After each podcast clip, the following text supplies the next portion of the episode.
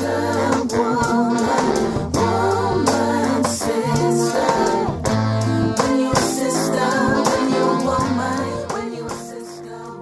listening to Women's Waves, a podcast by Vancouver Rape Relief and Women's Shelter.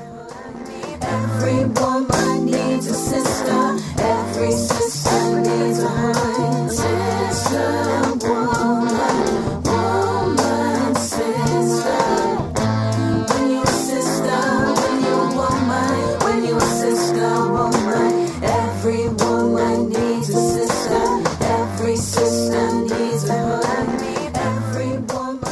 is Florence Belepage. Thank you for listening. I am so happy for the content we have for you today. So, if you've listened to episode two of Women's Waves, you heard that Vancouver Rape Relief traveled to Germany in April for the Third World Congress Against the Sexual Exploitation of Women and Girls. It was hosted by CAP International, the Coalition for the Abolition of Prostitution. My fellow collective members, Ashani and Sophia, interviewed different women at the event to know more about the work they're doing for the abolition of prostitution in their own country. If you haven't listened to episode two, well, please do. On today's episode, we'll hear those same women from different feminist groups all around the world. They're committed to put an end to prostitution. Ashani and Sophia asked them what is their answer to different myths around prostitution. I'll let them introduce themselves. My name is Mickey Meji, and I lead and have founded Kwanele, which means enough in isiXhosa, which is a survivor movement of uh, women who have survived the system of prostitution, calling for the abolition of prostitution. My name is Ghada Jabbour. I'm a co-founder of uh, an organization in Lebanon called Kafa. Kafa means in Arabic enough. My name is Sarah Benson, and the organisation is called Ruhama, based in Ireland. My name is Valerie Pelletier, but as an activist, I go by Legal Tender. Uh, and I'm with CLES, C L E S, which is a consultation of the different fights against sexual exploitation based in Montreal. My name is Sherry Jimenez, and the organization is called EVA Center for Education, Vision, and Advocacy. I'm Claire Quidet. I'm a volunteer member of Mouvement du Nid. My name is Esohe Aghatise. Um, I'm the founder and executive director of um, Iroko Onlus, Associazione Iroko. That's the full name in Italian. Mi nombre es Paola Cepeda. My name is Paola Cepeda, and I am from Colombia. I am a member of Initiatives for Gender Equity. So, how do you respond to the notion that there is no underground black market or street prostitution when prostitution is decriminalized?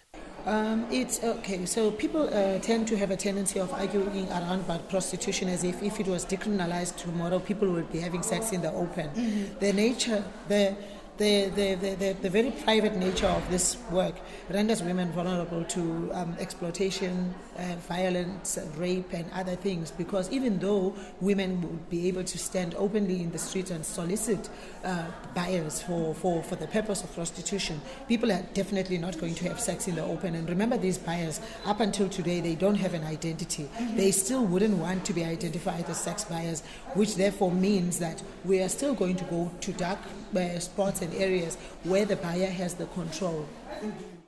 If the client or the sex buyer is able to reach the woman in prostitution, so as the police, so as the protection mechanism, the protection infrastructure. So it's it's a it's a fallacy. It's a it's a myth to say it is underground. No, if if if sex buyers are able to reach there, so everyone ca- should be able to reach there as well. Police says that there are about um, between 35,000 and 40,000 people in prostitution in France. We as frontline NGOs think this is a little underestimated, but anyway, it gives an idea. Um, on our neighbor, Germany, uh, has legalized prostitution um, for about, well, 15 years now or more than that. And uh, there are between 300,000 and 400,000 people in prostitution. Some of them in brothels, and a lot of them um, illegally on the streets. And so, if legalization uh, was really the mean to um, prevent um, the uh, black market, then Germany would be an example of it. When we come to the specific situation of Sweden, you find that a lot of the countries around Sweden are still um, accepting of the sale of women in prostitution.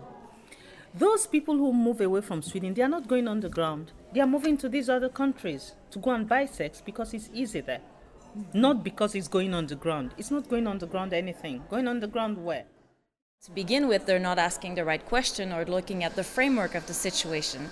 They are seeing women prostituting as a nuisance socially, as opposed to seeing them as victim of a broader system. And they are not uh, making the connection that all of this uh, emanates from the demand to begin with. And as long as we're looking at this as something uh, to deal in terms of harm reduction, we're again uh, not acknowledging that there are victims of the system that need support and that this has long-term um, traumatic consequences on women. So we're not talking about the real things when we're talking about ways to make it passable in society. How do you respond to the idea that total decriminalization of sex buyers increases women's rights? Now, let's talk about the question of rights. Mm-hmm. In almost all constitutions in the world, mm-hmm. we talk about the fact of human dignity, the, the, the basis, the core of, of most constitutions, if not all, is the fact of upholding human dignity. Mm-hmm. Now, let's look at international human, uh, human rights instruments to which all countries who are members of the United Nations are signatories. you know. The Human Rights uh, Law, International Legal Convention, which says that we must, all countries are obliged to promote the dignity of their citizens and to uh, um, ensure that their citizens are not subjected to any degrading or inhuman activity. Okay. Now let's look at prostitution. What is prostitution? What constitutes prostitution? And from what survivors tell us, because they are the experts, they, they are the ones who've been there. The acts that are carried out in prostitution are such that they are degrading, they are inhuman, and in most cases, they are activities that respond perfectly to the definition of torture under international human rights acts.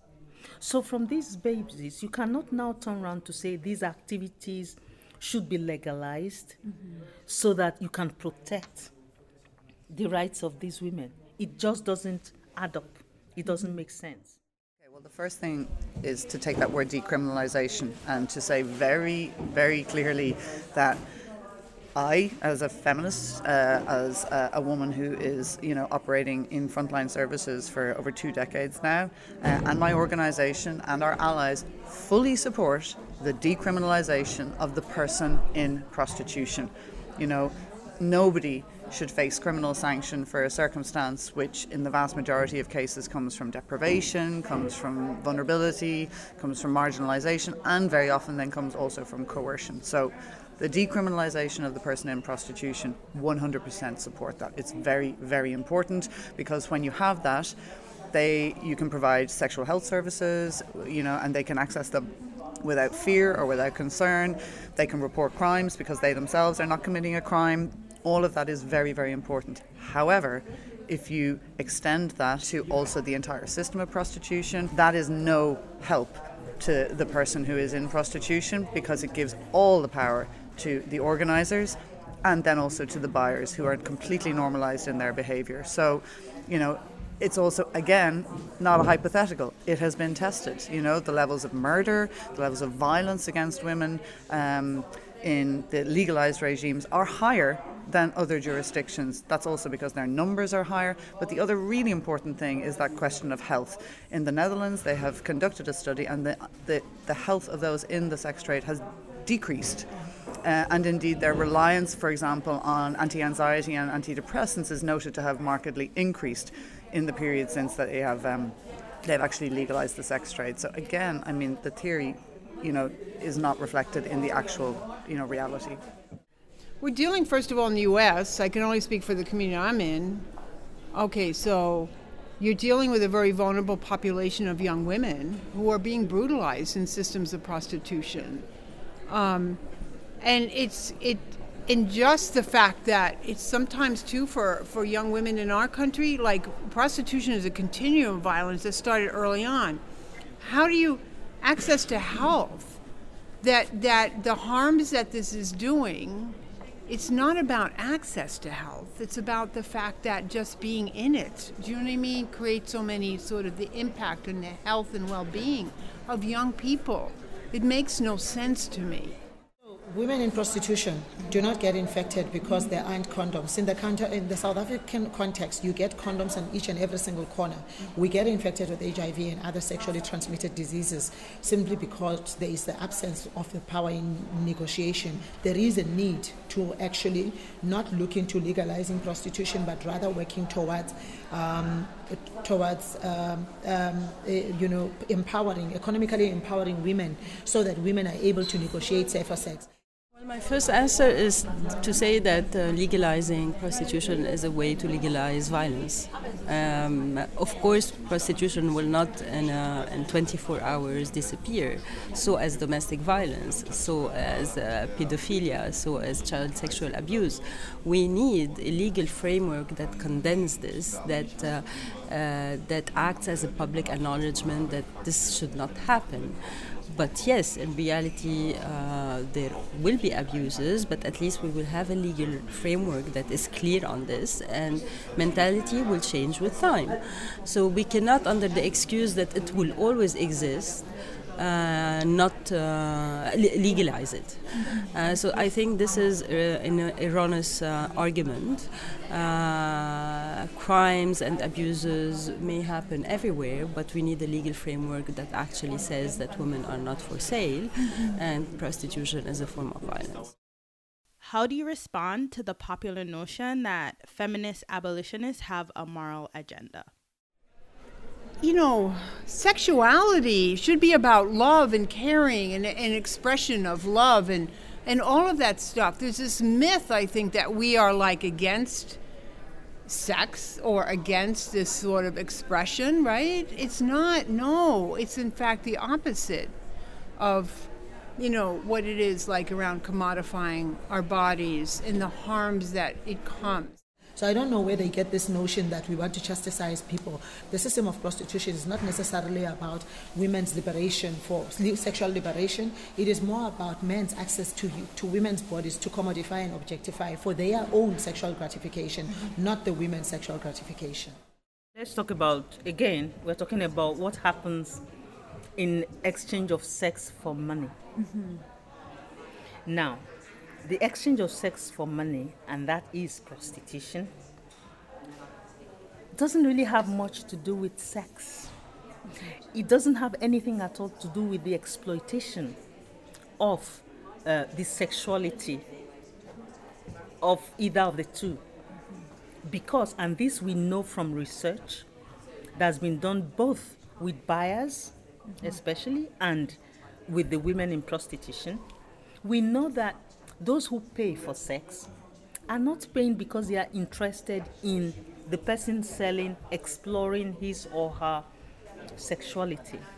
They are paying for sex because they don't want to be connected on an emotional level with that other person is almost framing prostitution as a sexuality, um, to explore one's sexuality, to explore you know one's desires through something that has become a commercial transaction is a complete nonsense. I mean, I'm I consider myself a feminist. I very firmly identify as a feminist, but what I see in the, the prostitution sex transaction is the denial of you know sexual creativity and exploration and bodily autonomy. Because what is happening in that uh, scenario is it is not the sexual desire the the sexual creativity uh, the wishes of the person who is in prostitution who are being facilitated here. It is specifically the buyer in every single case. So buyers don't rock in and say you know what can I do for you today? You know how can I get you off That's absolute bullshit. Their sexual desires, the desires of who? Of the sex buyer who wants to emulate whatever is in porn. Again, we're not talking about the person who's receiving this in numbers day in and day out. And that's what I do as I try to make people visualize what it is like to receive 8, 10, 15 unwanted penetration. So the sexual desires of whom? And the fact that there are things that a normal spouse would not want to do with them, what does that say about you know an equalitarian relationship? So they are buying the consent of someone so that they can try out fantasies. How do you respond to the idea that prostitution involves a simple transaction of sex for money? I would have agreed with that when I was in prostitution because I was fully dissociated, using my body as a thing that I own to use, eh, as opposed to myself being my own body. And um, I would have endorsed that because I needed to tell myself this stuff in order to do it. And then the consequence came after. And I would like to point out that I was in such a high class niche as they're describing, and I'm still as damaged as anyone else. So unwanted penetration repetitively in one's body is violence because even if you say you consent to this work, I can assure you that there will be waves of emotions in your life that make you not fully be consenting to every one of those. And consenting is already agreeing to limited choices in front of you. It's not proactive, enthusiastic consent. It's choosing to agree with the situation out of a limited hand of card it's not a transaction that's equal. That's the basis of that. Do you know what I mean? It's somebody that has money and power, okay, buying a piece of yourself. We, as as as the, the prostituted person, does not have power. We we are doing this for money, for economic, whatever the situation is. So it's a complete power imbalance of people buying it's not a transaction. It's not a consent. In some ways, it's, it's not a consensual transaction. Um, prostitution in itself is inherently violent. Um, except for that, we do understand that it is unwanted penetration or sex um, a sexual intercourse with a stranger that you do not know to begin with, also you do not want to have sex with. This is actually paid rape. The, the fact that these men are paying us um, to have sex with us does not distinct the fact that we still do not want to have sex with them. Ideally, we wouldn't be having sex with them. Tenemos que empezar a cuestionar qué es el consentimiento y por qué es una simple transacción. Primero, no se trata de consentimiento ni voluntad de la mujer. We need to start questioning what is consent and why we think it is only a simple transaction. First, it is not about choice for women because it has been shown that prostitution is a system and a business. Prostitution is a mechanism of continuous violent cycles that make women normalize all the violence they've experienced. A lot of women have been raped, battered, sexually assaulted as children, and also, there's a patriarchal context where, for example, if you're an immigrant woman or a poor woman, all of these struggles pushes women into prostitution. Also, socially, we have told women that their women their bodies are there to please men. Secondly, it is not just a simple transaction, because if we look at the numbers correctly, we can see how prostitution is a transnational business. It is connected from one place to another. For example, hotels, taxis, liquor stores. There are many businesses that benefit from the selling of women's bodies. When there is money that is exchanged, what's the problem? What, what the problem is is that there's no equality between someone who pays to obtain something and the one who submits because um, she or he needs the money to be able to have something to eat or maybe to have a place to sleep at night. So um, this is not sexual freedom, you see, because there is uh, it's very an, a very imbalanced relationship between the one that has the power, that has the money, and the other one who is desperate to, um, well, survive. How do you respond to the idea that criminalizing sex buyers and johns will not eliminate prostitution and it will make it unsafe for women? But I, well, the whole notion of it being safer doesn't even make sense to me as a survivor. I don't. You can't make this safer. So that's you are alone with a person, you are alone with a date, or whatever, however you define that ex- situation. There's no regulation. There's nothing that would make that safer. And also, just the harms of being commodified and what it does to, to women or those who pro- who are prostituted. You can't reduce those harms. So none of it is. It's not about making it safer. It's understanding what what it does as commodifying ourselves and that harm and also a culture of like buying and selling people those who are pimps mm-hmm.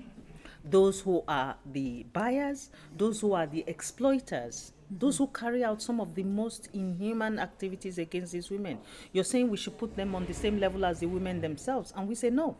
We say decriminalize women because you can't punish them for an activity that they have to do to survive. For the kind of exploitation they suffer you don't punish them again for that. Instead you shift the, the you, you shift the, the uh, attention to those who have the economic power the buyers and to those who exploit them those who know that the buyers are asking are demanding for these services and the ones who then exploit these women's vulnerability to sell them to these buyers.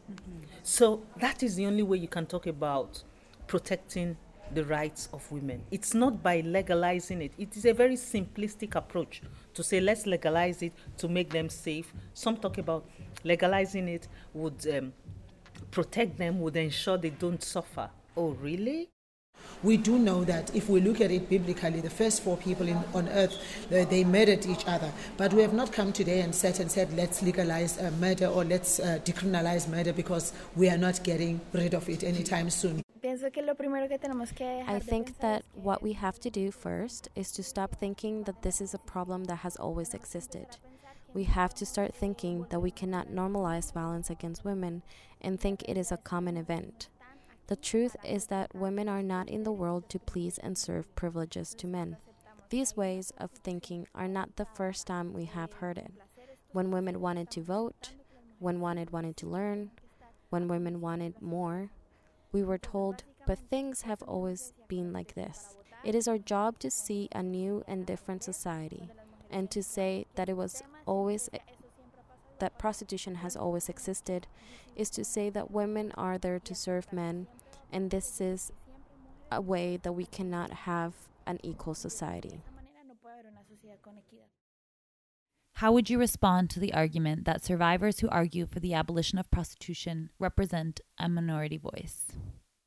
You do have a few women who will say, you know, this is my free choosing, you know, uh, um, or it's my free choice, um, and and I don't dispute that, and I will never dispute that if I'm working with somebody who is calls herself an independent escort. Again, it comes back to as a frontline service, how helpful can I be?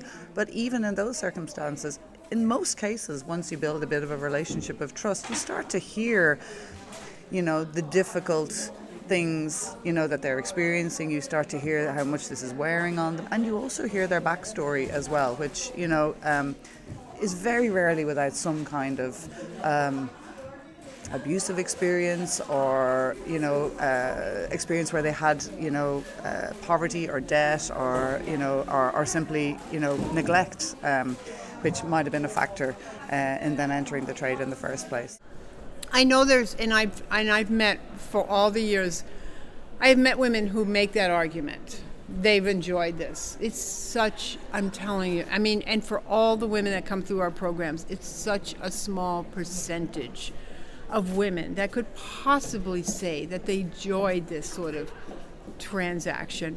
And that small percentage of women that say, yes, I enjoy, how, for all the hundreds of women, I could probably ask each one, is this something that you enjoy doing? And they would all tell me no. So I feel like, how is a small percentage of women erase the experiences of hundreds and hundreds of women? Are we going to allow that need, if we can call it a need, which is not, of a very tiny minority to determine the lives of the greater majority? Are we going to say that because some privileged women and men who, for one reason or the other, say they chose to go into prostitution. They are the ones that are now going to determine the 99.99% of those who end up in prostitution because of need, because of the violence. It is very often the argument of using, of, of hearing or listening to the voice of women in prostitution is always used as a counter argument to say, look, there are women who says that prostitution is sex work. Then my answer would be why don't you look as well at survivors who have exited prostitution, who have a certain distance and that are able to go back in memory and talk about what had happened to them? Because when you hear them, you say, you hear that they never describe it as work, they never describe it as something empowering, they only describe it as abuse. When they're saying that the, we, we are only speaking from our individual experiences as survivor, that's a load of crap as well because we are the majority. But most survivors, they just want to move on with their lives and get well and they don't want to go public. Very few of us are willing to go public.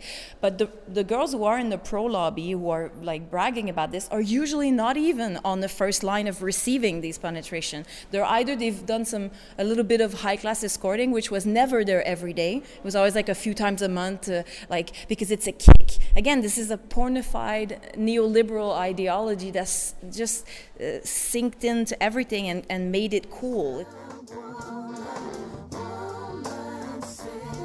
This is it for episode three. Thank you for listening and stay tuned for more radical feminist content. Women's Waves is produced in Vancouver, Canada by Vancouver Rape Relief and Women's Shelter. You can find our episodes on Spotify, Apple, Google Podcasts, Mixcloud, and our website, rapereliefshelter.bc.ca. What you're hearing is our theme song. It's called Sisterhood, and it's created by Music woman.